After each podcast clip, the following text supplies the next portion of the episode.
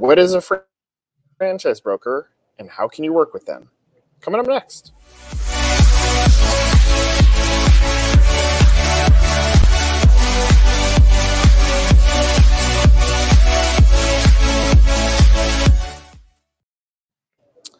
Charles, for established franchisors, they clearly already have some sort of perspective on how to use the broker network. And most likely it's because the person that leads franchise development for that organization has come from some sort of franchisor that already had some sort of relationship or understanding of how to use them. But for the emerging franchisor, uh, it could be overwhelming. Like, how do you even get into these networks? Which networks do you choose? Do you need to hire outsourced franchise sales to to even get to the starting line. So obviously, you are the resident expert on emerging franchisors. Uh, what advice would you have if they say like you have a you have a you, you have a franchisor that's under 25 units and says at what point do I use the broker network and how do I use it? Can you explain to them what a broker network is?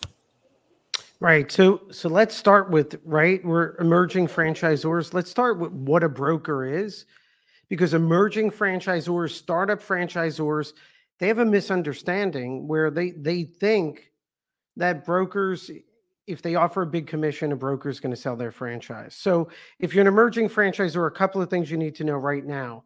One is that there's an oversupply of franchise opportunities relative to franchise buyers, right? So, it is a buyer market, it is a franchise broker market and you as an emerging franchisor, you're at a slight disadvantage.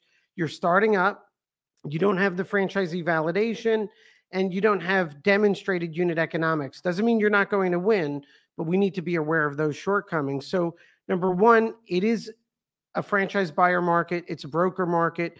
A franchise broker is not there to sell your franchise. They're professionals, right? They're building their careers. And this is what you need to understand as an emerging uh, franchisor Franchise brokers are building their careers, they're educating and informing their clients, and they're there to sell franchises. They belong to professional organizations.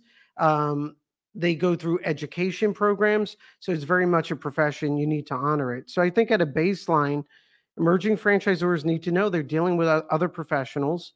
Um, they need the broker more than the broker needs them. And they need to demonstrate value the category you're in, the price point you're in, the brand story that you present, and the value you could provide to their candidates. Um, so, very much, uh, franchise brokers are going to be more in control of the relationship than the emerging franchisor. Well, so there's a few things to unpack there. Yeah. One is um, like a, a broker is not in your business. So they're not eating your food, they're not you know, selling your service. So, what Charles said there is you need to set up the educational tools to give them the resources to be able to sell. So, one is what communication are you giving to the to the broker network to help them understand the value proposition of your business because they are the in between between your business and people that are actively interested in buying a franchise. Now, at that point, what Charles said is there is a surplus of franchisors that are trying to give those same educational materials to that broker to say, when you're talking to the candidate, present my brands. So now you have to not only compete to get into the broker network, the brokers on an individual basis, into their mindset of, hey, this is a viable opportunity that I can present in my marketplace. You have to actually showcase why you're different than all the other inventory that's in their marketplace. Now, there's a few things that happen at that point. Point of differentiation does happen in how you are incentivizing the broker to sell on your behalf. Like the reality is, if you have someone working in your company right now, Charles or I, uh, one of our staff, you incentivize them a few ways. You incentivize them through salary. You might incentivize them through paid time off. You might incentivize them through bonus and you're incentivizing your staff to go execute whatever vision you have to go make it happen. Brokers are no different. Like you got to give them the tools to be successful, but then you got to give them what is winning. If they can actually win on your behalf, what do they get? Because they don't own your franchise in many cases. Um, so you have to present to them your point of differentiation, both financially and from an incentive standpoint. and why you, why now, over you know, arguably hundreds of other franchisors that want. If there if there is one human being that is ready to buy a franchise, there are hundred franchises that are willing to bring that person into their business.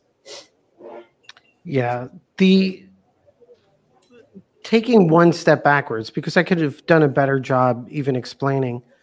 So legally, the franchise broker will sign a referral agreement. You'll sign a referral agreement with the franchise broker or a franchise broker network. And you're going to be agreeing to pay a certain percentage of your initial franchise fee to the broker. So, technically, from a legal standpoint, the broker is an agent of the franchisor, right? They're technically your agent, and there's other uh, legal obligations. They're also franchise sellers. So, you're entering into a contractual relationship with the franchise broker. If they place a candidate with your brand and you sell to that candidate, you're going to pay the broker a percentage of your initial franchise fee. Now, brokers, the vast majority are independent. Some belong to other franchise systems, but but most of them belong to an organization. Nick referred to it as a broker network or a broker organization. And you have to think of the broker organization as a marketplace, right? Where brokers get together, they they have their education, maybe they have master agreements with franchisors where they have pre-agreed upon uh, commissions, and there's also networking. So you have your franchise brokers, you have your broker networks. You're going to want to uh, network with brokers directly you're going to want to join broker networks to have better access to brokers, to learn what they're looking for, and interact in, in communicating the value of your brand. So, those are just some of the basics there. Um, Nick, but the startup franchisors where they stumble, I think. So now we know we need brokers, or at least that needs to be in the toolkit in the all of the above, right? Organic reach for franchise sales, digital marketing for franchise sales, broker, right? So you want an all of the above strategy. Um, emerging franchisors come into the marketplace. Um, they're excited about franchising. They join some broker organizations. One of the problems I see is they're probably not ready to have those communications yet. They join a broker organization, they have a description of their brand.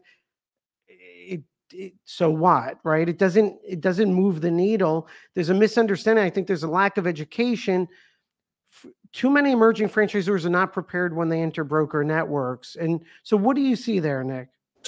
Well, I mean, take it. There, there's a brand that you work with, Charles, that that I recently spoke with, and they're like, "Look, we tried it. We we signed up for a broker network, and we went and networked." I'm like, what does that mean? Right? Do they could they tell you what your brand is? I don't know. Like we had some drinks, drinks and hanging out. It's like, but that's that's not what this is. It's like so it's almost like if you you as a as a single man there's this magical mythical bar that is full of all these women who are your soulmates. You're not going to walk in there with baggy pants and unshaven and not look your best. You're going to walk in and you're going to present like you're a million bucks. And so these franchisors these emerging franchisors now they they hear what you just said. They they heard well you got to go network. So they show up at the event, they sponsor a few things, they might do their little five minute pitch, and then like I did it. And so I think like the the the follow up question, in your opinion, like do you need to hire someone in franchise development at say 10 units, 25 units, somewhere in, in that range? You need to hire someone in franchise development or do you need to look at an outsourced solution that has already established the relationships with the network because when they call insert name they pick up the phone because they've already they've already done the groundwork. They've already done the drinks and the discussions and the education that when when nick or charles call if we did outsource sales like the broker picks up and they go hey how's it going? What's going on?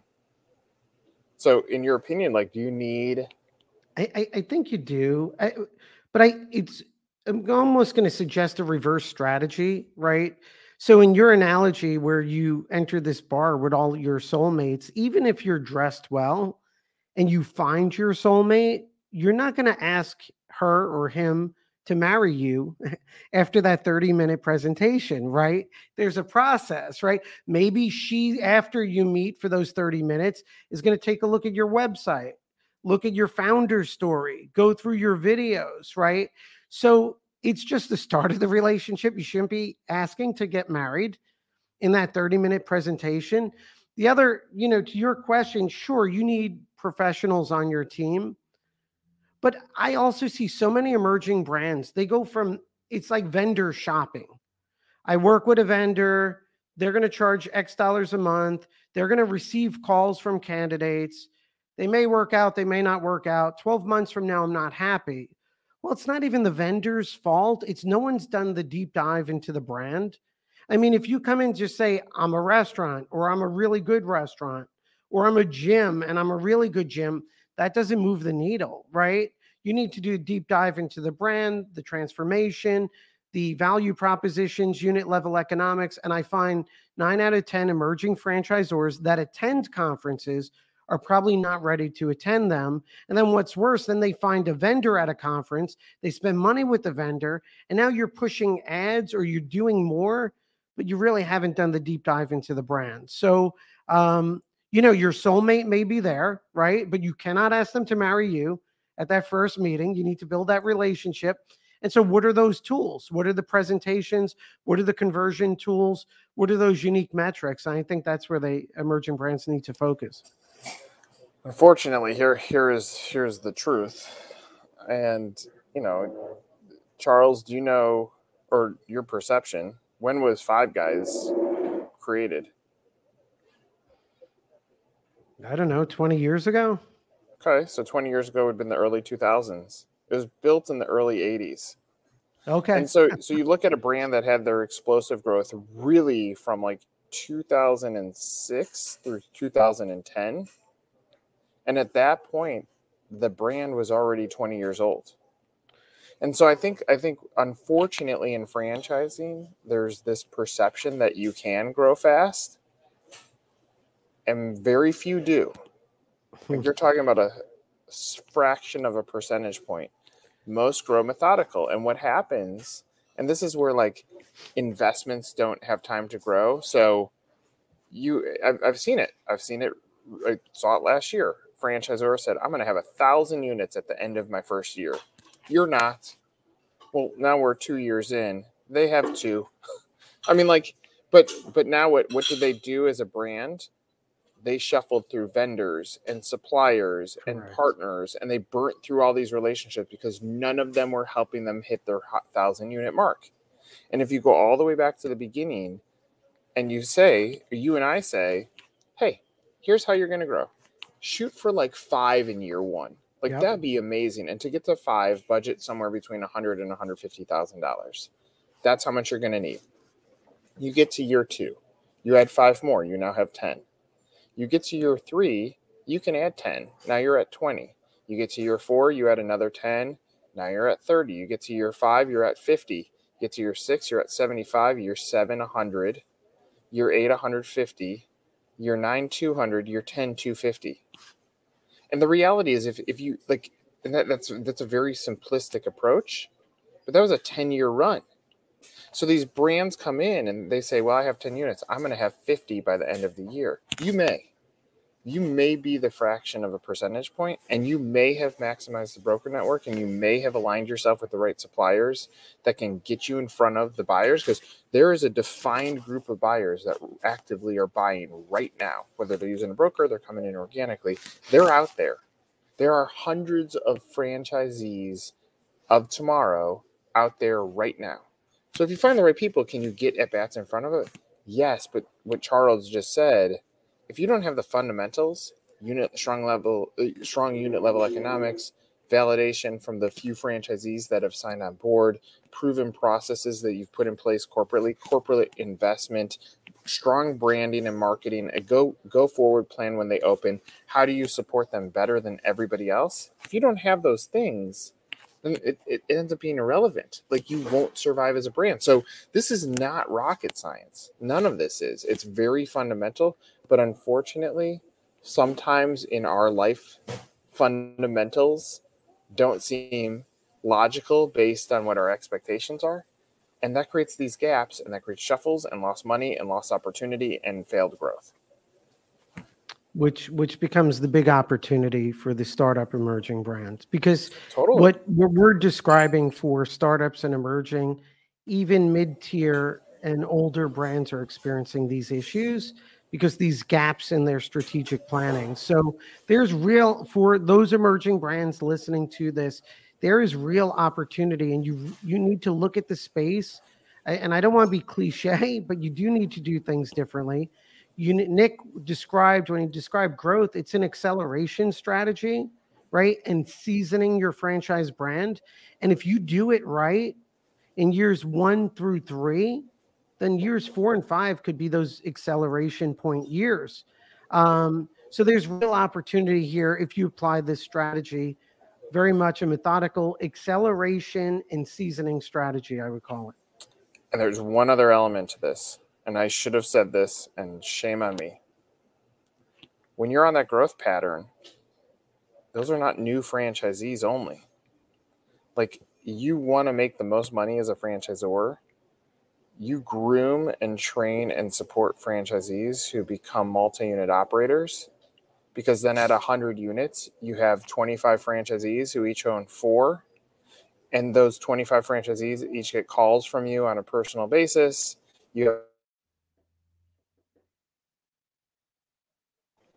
it's designed to get this in the right in in the right place so that existing franchisees are your fuel and so your costs like your profitability as a franchisor actually increases because you don't have to scale up your staff as large because you've kept the network tight and they're growing at the pace that you want them to grow at.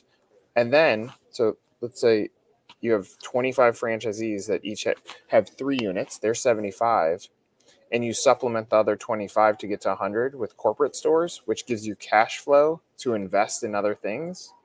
And I'm not saying that that's how it has to be, but I'm saying like you can engineer a really strong business at a steady pace.